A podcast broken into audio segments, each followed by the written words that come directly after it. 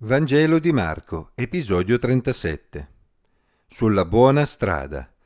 Leggo nella Bibbia, in Marco capitolo 12, versetti 28 a 34. Uno degli scribi che li aveva uditi discutere, visto che egli aveva risposto bene, si avvicinò e gli domandò qual è il più importante di tutti i comandamenti.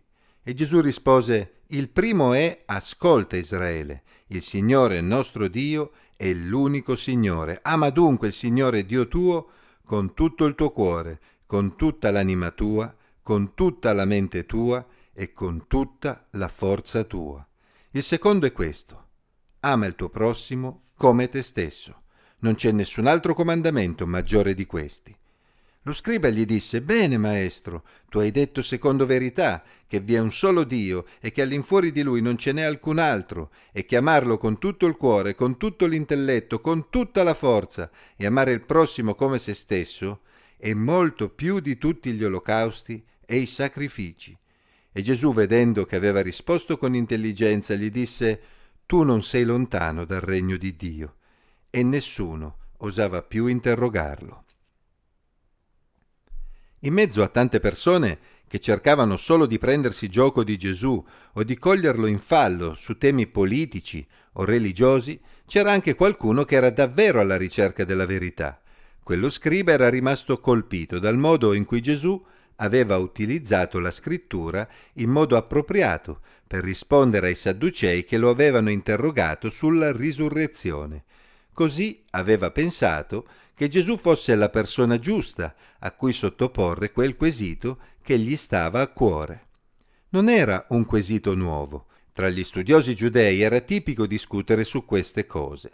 Infatti, considerando la quantità di comandamenti inclusi nella legge, era lecito chiedersi quali fossero i comandamenti più importanti, ovvero quelli a cui un ebreo non avrebbe mai dovuto rinunciare, neanche nei momenti di crisi nazionale, neanche nei momenti in cui non fosse possibile accedere al Tempio o rispettare tutte le leggi relative alla purità rituale.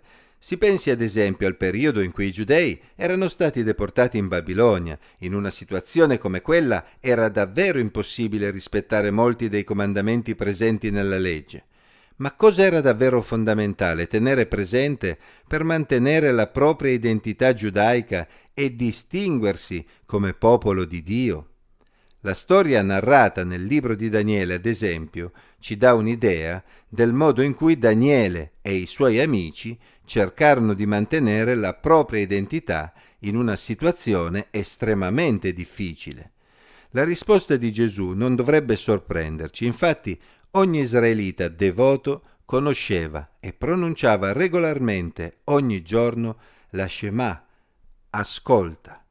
La preghiera basata, tra l'altro, proprio sulle parole di Deuteronomio 6.4, ascolta Israele. Il Signore è il nostro Dio, il Signore è uno solo. Tu amerai il Signore tuo Dio con tutto il cuore con tutta l'anima e con tutte le forze.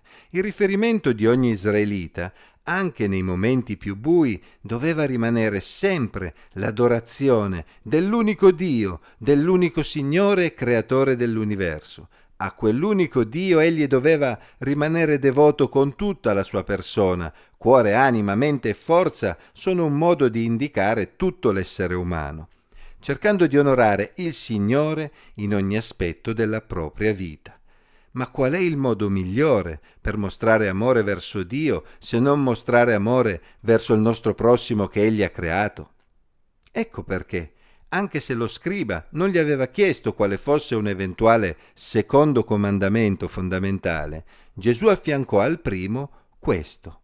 Ama il tuo prossimo come te stesso. Immaginiamo una società in cui ogni singolo individuo abbia la devozione all'unico vero Dio come centro della propria vita. Immaginiamo una società in cui ognuno fosse guidato dal timore di Dio e dal desiderio di piacere a Lui. Immaginiamo quindi una società in cui ognuno si comporti verso il prossimo come vorrebbe che il prossimo si comportasse verso di lui. Sarebbe un mondo molto diverso da quello in cui viviamo, vero? Sarebbe un vero assaggio del futuro regno di Dio. quale comandamento potrebbe essere più importante di questi due? Il Signore Gesù apprezzò il ragionamento dello scriba che nella sua risposta dimostrò di aver compreso lo spirito di ciò che Gesù gli aveva detto.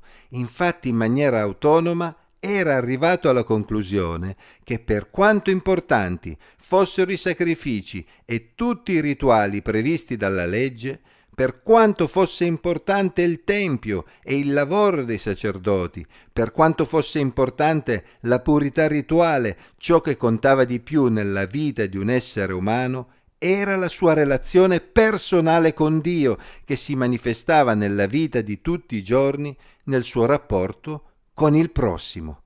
In qualunque circostanza, anche se non fosse stato disponibile il Tempio dove offrire sacrifici, come in effetti sarebbe stato, a partire dal 70 d.C., colui che ama il Signore avrebbe potuto continuare ad onorarlo mostrando quell'amore verso i suoi simili.